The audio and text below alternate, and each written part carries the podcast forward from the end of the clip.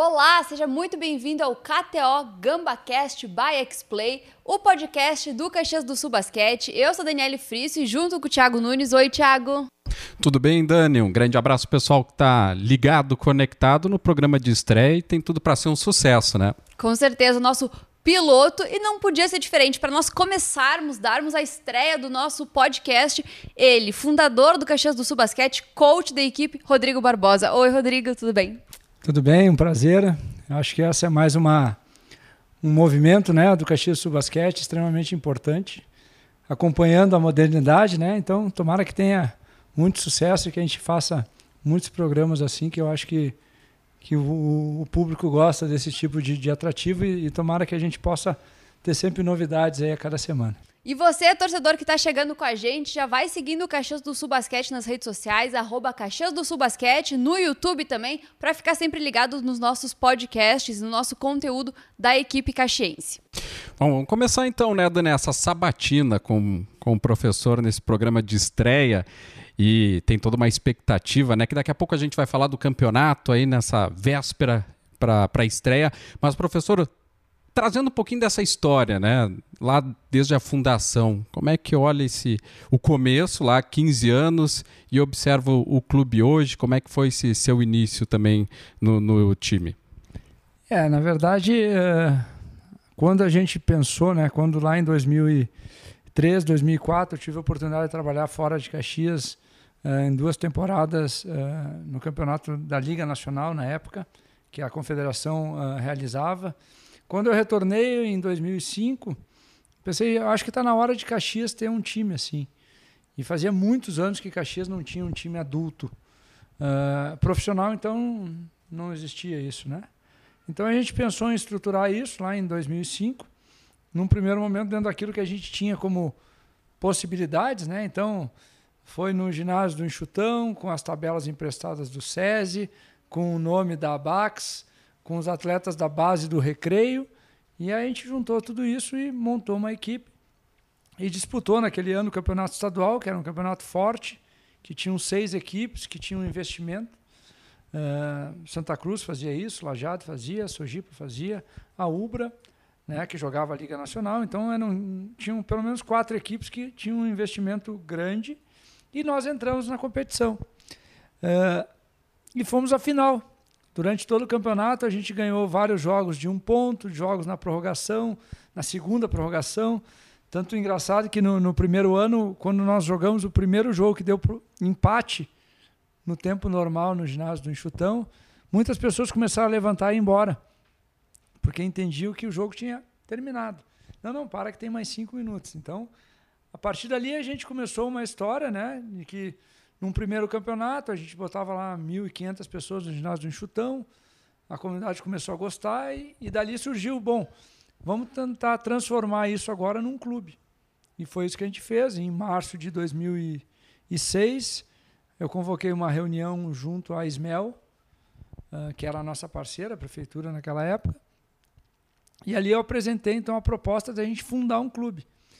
E foi, então, em março de dois mil e seis, se eu não me engano, que foi fundado o Caxias do Sul Basquete. E de lá para cá a gente veio uh, aumentando o nosso, o nosso trabalho, criando outras possibilidades. Fizemos projeto social, categorias de base, vários eventos. Muitos anos nós fizemos eventos no estacionamento do, do antigo shopping Guatemi, no Parque dos Macaquinhos, na praça. E fora isso, todo ano tinha equipe adulta, né? Nos primeiros anos, até dois mil e doze, por três, quatro meses, no máximo cinco meses é que tinha equipe profissional. Os outros meses ou ficava parado ou tinha outras atividades que não era essa. E depois de dois mil e treze, sim, que a gente mudou essa estrutura e passou a fazer por temporada, né, uma temporada cheia, como a gente chama, e vem fazendo isso até hoje, né? É mil e quinhentas pessoas já no começo, assim, não, não é pouca gente, né, Dani? É, nossa, é bastante pensar que no, é mil e quinhentas pessoas cabe, cabia no Vascão também, né, Rodrigo? Como é que tu viu isso? Desse início pequeno ali do Enxutão, depois um Vascão lotado, de gente querendo ingresso e não ter como entrar. E agora essa nova, esse novo momento do Caxias no SESI, que é um ginásio ainda maior para quase cinco mil pessoas. Eu acho que são, uh, são etapas, né, que a gente tem que passar. No Enxutão, lotava. Depois de dois mil e sete, a gente foi para o Juvenil. No juvenil a gente dava os ingressos. Quase que dizia, não, não tem, tu vai e assiste, toma. Para poder colocar gente, ali tinha um número pequeno, trezentas, quatrocentas pessoas.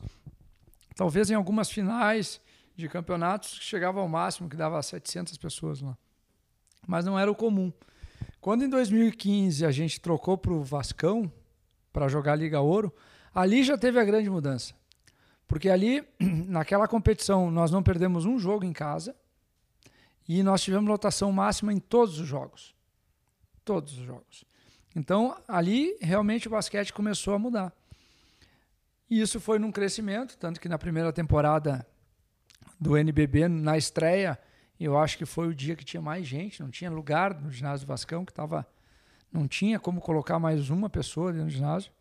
A gente manteve isso uh, naquela temporada, diminuiu na segunda temporada, e depois a gente veio no auge, né, na temporada dezessete, dezoito, que aí sim a gente tinha lotação em todos os jogos, fizemos dois jogos no SESI, que deu média três mil e quinhentas pessoas, então realmente ali a gente viu que a comunidade já estava envolvida com o basquete e, enfim, se não fosse a nossa parada, eu, eu, eu estaria bem tranquilo dizendo que hoje o Caxias do Basquete tem um público assim, ideal entre três, quatro mil pessoas, mas como nós ficamos dois anos sem jogar e depois na última temporada, foi uma temporada com jogos todos eles fora de Caxias, então é uma incógnita no que vai acontecer nessa temporada, mas a gente está bem feliz porque a gente uh, melhorou o projeto, porque os jogadores têm a preferência do ginásio do Vasco, porque o ambiente é mais favorável.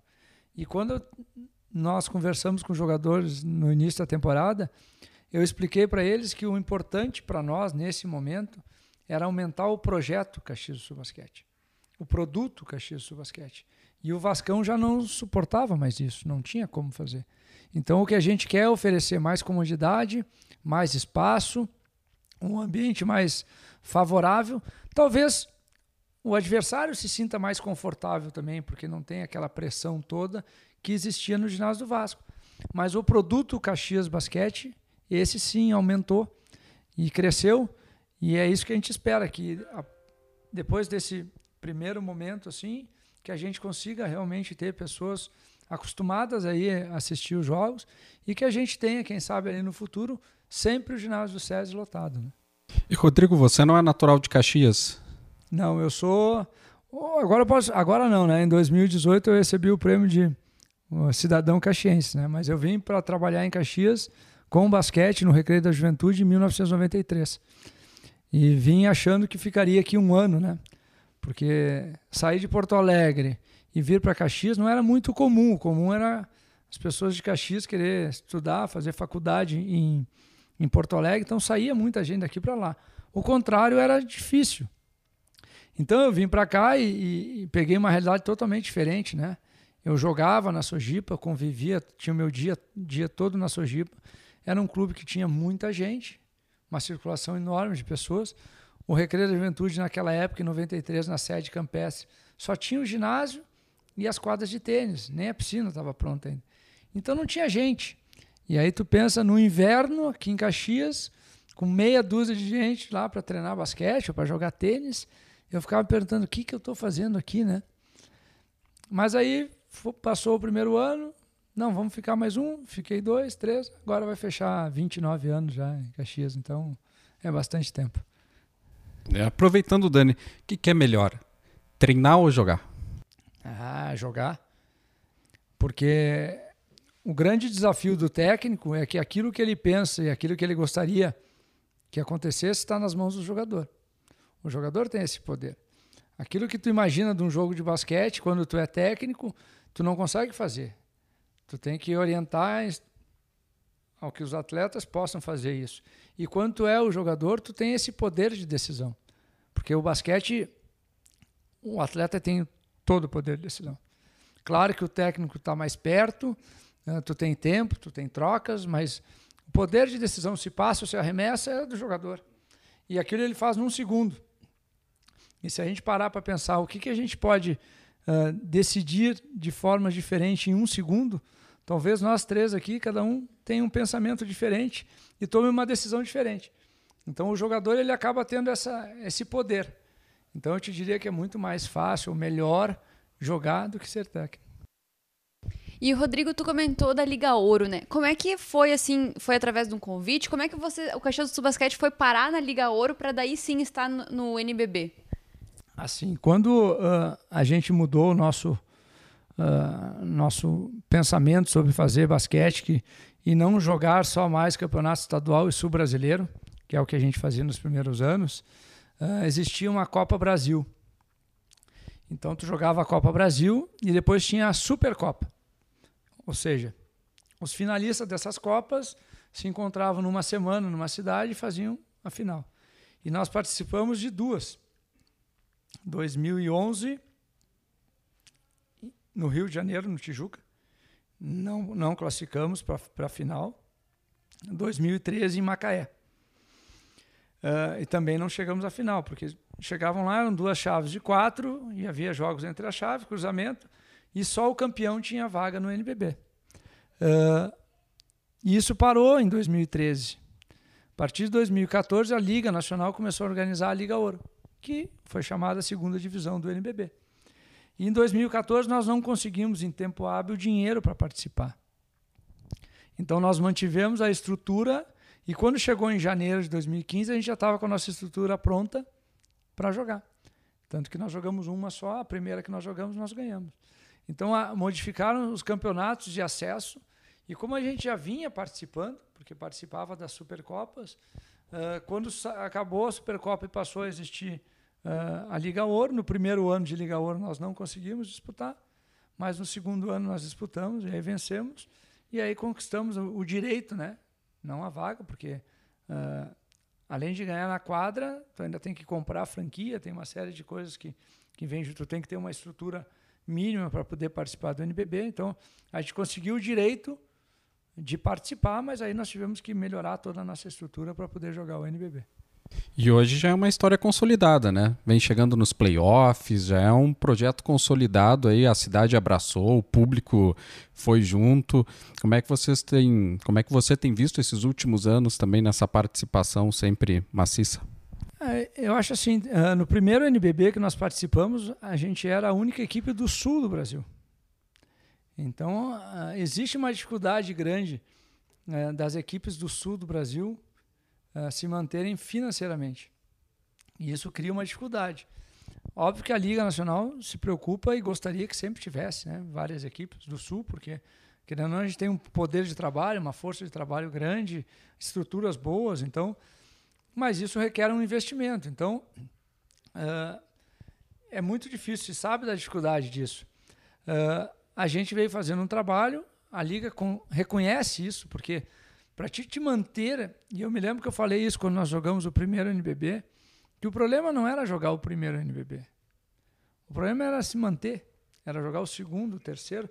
Tanto é que quando nós jogamos o terceiro, que foi o nosso melhor, que nós fomos quinto colocados no N B B, com o menor investimento da competição. No ano seguinte, nós não jogamos porque nós não tínhamos patrocínio. Isso mostra que não existe uma relação do resultado com um investimento aqui. Existe, ou tu consegue um investimento, ou tu não consegue. E isso é o que vai te levar a jogar o campeonato, porque não existe participar de competições nesse nível sem investimento. Então, o grande desafio é esse. O projeto ele é consolidado. Existe um reconhecimento. Nós estamos, então, desde dois mil e quinze, circulando nessas... Porque quando nós não jogamos uh, o N B B, por exemplo, eu fui convidado para trabalhar como uh, orientador técnico da Liga Nacional. Ou seja, o, o Caxias Basquete, o Rio Grande do Sul, está lá presente junto da Liga Nacional. Mas não é a mesma coisa que tu ter um time jogando. Então, assim, existe o espaço, existe o reconhecimento... Mas o grande desafio é conseguir se manter. E isso depende muito de investimento. E a gente vem trabalhando muito e conversando muito para tentar modificar, porque o Rio Grande do Sul não tem uh, uma política esportiva adequada para a nossa realidade. Infelizmente, essa é, é a verdade. Quem consegue fazer é através de muito sacrifício, é muito esforço. Quando, por outro lado, se tu analisar o futebol do Rio Grande do Sul, e aqui eu não sou contra o futebol, estou fazendo uma análise de, de modalidades, as coisas acontecem com mais facilidade. Independente da divisão que joga, independente do nível. Por quê? Porque se trata de futebol. E nós estamos falando aqui do basquete, como já teve o vôlei de outras modalidades, jogando Superliga. E olha a dificuldade que é. Porque nós não temos essa, essa cultura esportiva, essa política esportiva, que olha para as outras modalidades da mesma forma que olha o futebol. Talvez, se a gente conseguir andar nesse sentido, fique mais fácil para todo mundo ali na frente. E a gente viu, né, Rodrigo, um crescimento do basquete, eu acho também com a N B A se difundindo bastante aqui, eu não sei, né, mas eu comecei a acompanhar o basquete lá na Liga Ouro, em dois mil e quinze, né, assisti o jogo contra o Sport aqui, depois o jogo aconteceu lá, que foi quando vocês ganharam, mas eu não sei, eu vejo as pessoas, principalmente depois da nossa temporada também de dois mil e dezessete, dois mil e dezoito, mais ligadas ao basquete, né, tendo mais no Brasil, assim, eu não sei se é bem essa leitura. É, não, o que aconteceu, assim, uh... primeiro pela N B A, né? A N B A, ela, ela, por um momento, ela ficou isolada. E ela viu que ela estava perdendo esse espaço a nível mundial. Então, qual foi a primeira ação? Bom, vamos pegar jogadores de tudo que é lugar do mundo. Então, começaram a pegar esses jogadores e, automaticamente, quando um atleta vai jogar na N B A, o país todo passa a falar daquele atleta e da N B A. E ela voltou a ganhar o espaço que ela tinha perdido, vamos dizer assim. Então, a N B A acabou voltando a ser falada e acompanhada por todos. O Brasil tem, a gente viu um, um, um levantamento da Liga, lá, uma pesquisa, mais de sessenta e dois milhões de fãs de basquete. Ou seja, pessoas que gostam de basquete. Então, também, em cima disso, ajudou para quê? Para que a gente tivesse a N B A, que tem uma estrutura, que é um, um produto ex, exemplar, e aí a Liga Nacional se fortalecendo, crescendo em termos de organização, porque as coisas não passam só pela quadra, né? Passam por muitas coisas que acontecem fora da quadra, e isso fez com que a modalidade crescesse. E quando as pessoas vão olhar alguma coisa e elas veem organização, elas veem um produto de qualidade, elas têm um atrativo, porque daí o jogo de basquete ele é atrativo, porque ele não para nunca, ele é um jogo dinâmico, é um jogo que todo tempo pode mudar alguma coisa. Tudo isso vai fazendo com que as pessoas fiquem mais atentas àquilo, né? Prestem mais atenção. Ah, mas tem basquete? Já tem, tem o time de Caxias. Ah, mas vocês jogaram, foram bem. Claro que quando tu vai bem é mais, mais fácil de ser lembrado. Mas sim, a modalidade cresceu muito, cresceu muito nas escolas, cresceu muito a nível de, de adolescentes, tanto que os jogos escolares, nos últimos anos que a gente participou lá, dezessete, dezoito, Uh, saiu de quinhentos alunos nos jogos escolares para mais de dois mil alunos jogando basquete, a modalidade de basquete. Tanto que a, a prefeitura não estava organ... não estava preparada para que tivesse tantas escolas jogando os jogos escolares de basquete. E tudo isso não é por porque o Caxias, o basquete, mas todo esse movimento que, se, que acontece em função do basquete faz com que as coisas andem nesse sentido, né? E falando um pouquinho do campeonato, né, que vai começar essa, essa nova edição, mudou algo do último campeonato? Uh, a grande novidade é a presença do, do torcedor, né, que vai ser o diferencial, porque o Caxias do Sul acabou jogando todas as partidas do último campeonato longe, né, do, do seu público. Como é que vai ser esse novo campeonato, essa projeção? É, tu, tu vê, eu estava falando antes a questão de investimento. Esse vai ser o maior N B B de todos, no sentido de que são dezessete equipes. Então, essa é a primeira questão. Uh, o campeonato, sim, é um campeonato muito equilibrado. Nós teremos duas equipes do Rio Grande do Sul, né? A equipe de Santa Cruz também conseguiu a vaga. Então, também já é uma... cria uma rivalidade, né? Gaúcha. É. Isso é legal porque essa força da modalidade ela, ela ganha mais poder. Porque agora não é um só brigando por isso. São duas equipes. Então, eu acho que lá na frente todo mundo ganha com isso. Então, é um campeonato que tem dezessete equipes, tem duas equipes gaúchas, tem cinco, seis equipes com maior investimento e depois as outras equipes mais ou menos parelhas. Eu diria assim, são três níveis, as que mais investem, um nível mais intermediário e nós com mais duas, três equipes, um nível um pouco abaixo na questão de investimento. Mas é uma competição que volta a ter jogos em casa e fora. Ano passado, como tu bem colocaste, a gente jogou todo o campeonato fora. Foram noventa e cinco dias viajando, né? Toda a competição fora de casa.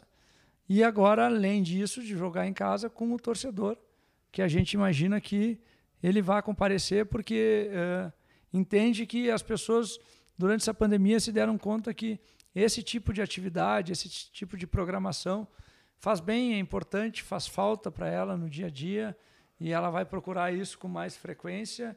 E aí nós tendo essa possibilidade de ter jogos em Caxias, num lugar onde eles vão ter uma facilidade maior de acesso, mais comodidade, enfim, uma estrutura melhor, vai fazer com que o público realmente compareça ao ginásio. Né? Para efeitos de classificação, como é que vai funcionar? O mesmo sistema, a Liga já adotou esse, esse critério há alguns anos, sempre classificam doze, os quatro primeiros vão direto para outra fase, e do quinto ao décimo segundo fazem um primeiro playoff, e a partir dali tu vai se fazendo os playoffs seguintes até chegar à grande final. É, e todos os playoffs são melhor de três, né? Lembrando. Não, o primeiro é melhor de três e os outros melhor de cinco, né? Isso. Agora, nos próximos dias, vai acontecer o Congresso Técnico, onde realmente se define isso, mas uh, normalmente sim, o primeiro playoff treze, depois cinco até a grande final. Agora, Dani, o que chama a atenção, né? noventa e cinco dias viajando. Já imaginou? E quantos testes de Covid, Rodrigo, nesse tempo dos noventa e cinco dias viajando? quarenta e cinco. quarenta e cinco testes. É, tinha semana, tinha, tinha em dez dias, às vezes a gente fazia quatro testes. Então, e fora de casa, e muitas vezes nós pegamos cidades que estava tudo fechado, que nem no saguão do hotel a gente podia ficar, então a gente pegava a comida e ia comer no quarto, e ficava no quarto, e do quarto ia para o ginásio, voltava do ginásio para o hotel e ficava dentro do quarto, porque não tinha academia, porque era fechada, não tinha uma área de lazer. Então, enfim, foi bem diferente mesmo do que a gente estava acostumado. E a gente não teve, né, Rodrigo, a gente, a equipe, no caso, nenhum caso de Covid também, né? Foi um cuidado de todo mundo, assim, nessa... no ano passado. É, isso foi uma coisa legal, assim, porque a gente tem um, uma estrutura onde eles todos moram no mesmo prédio, almoçam no mesmo restaurante, fazem a mesma academia, é, treinam juntos, então a gente sabia que tinha o risco de que se um pegasse, provavelmente o time inteiro pegaria. E a gente passou por toda a temporada, pegamos os aeroportos. Na verdade, a pandemia ela estava aí, sim, e, e era uma coisa uh, diária, né? Mas eu diria assim, a gente pegou aeroportos sempre cheios, aviões lotados, então tinha que ter um cuidado maior ainda, mas ainda que conseguimos passar por toda, por toda a temporada sem, sem nenhum caso de Covid. É, isso é impressionante mesmo. Aeroportos, a movimentação era intensa. Agora, Rodrigo, na questão da formatação do elenco, mudou algo do último campeonato para esse? Como é que foi o planejamento? E também, Rodrigo, já aproveita, vou emendar a pergunta do Thiago. Como é que tu pensou a equipe para esse próximo campeonato? Assim, como é que tu estruturou ela?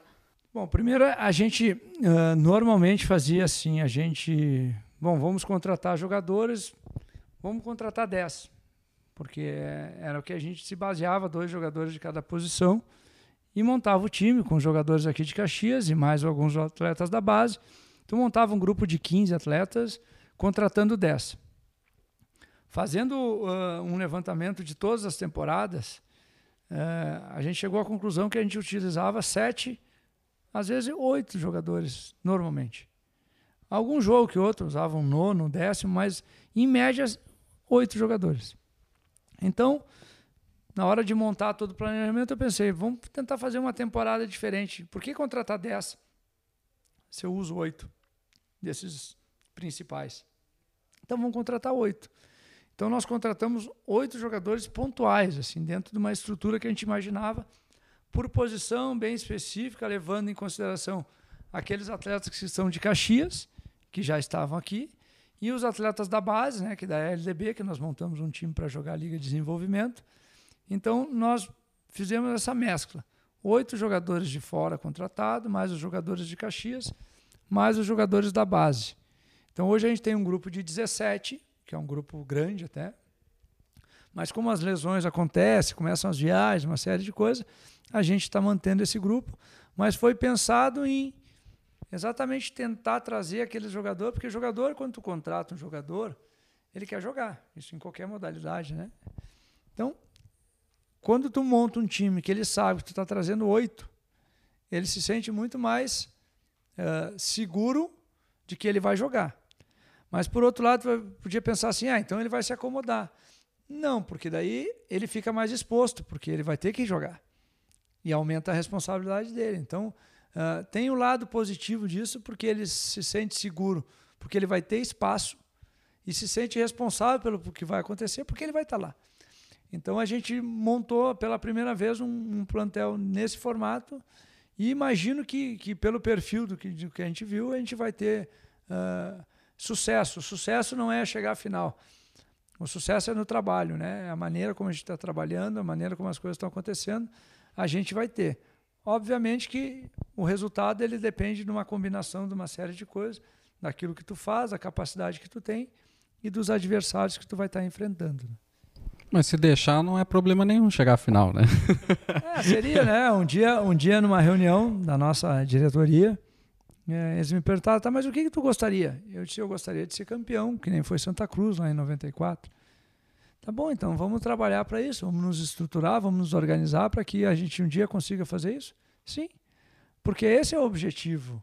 O objetivo é fazer bons projetos, é boas estruturas, sim, mas todo mundo que vai para um jogo, seja qual for, nunca quer jogar para perder.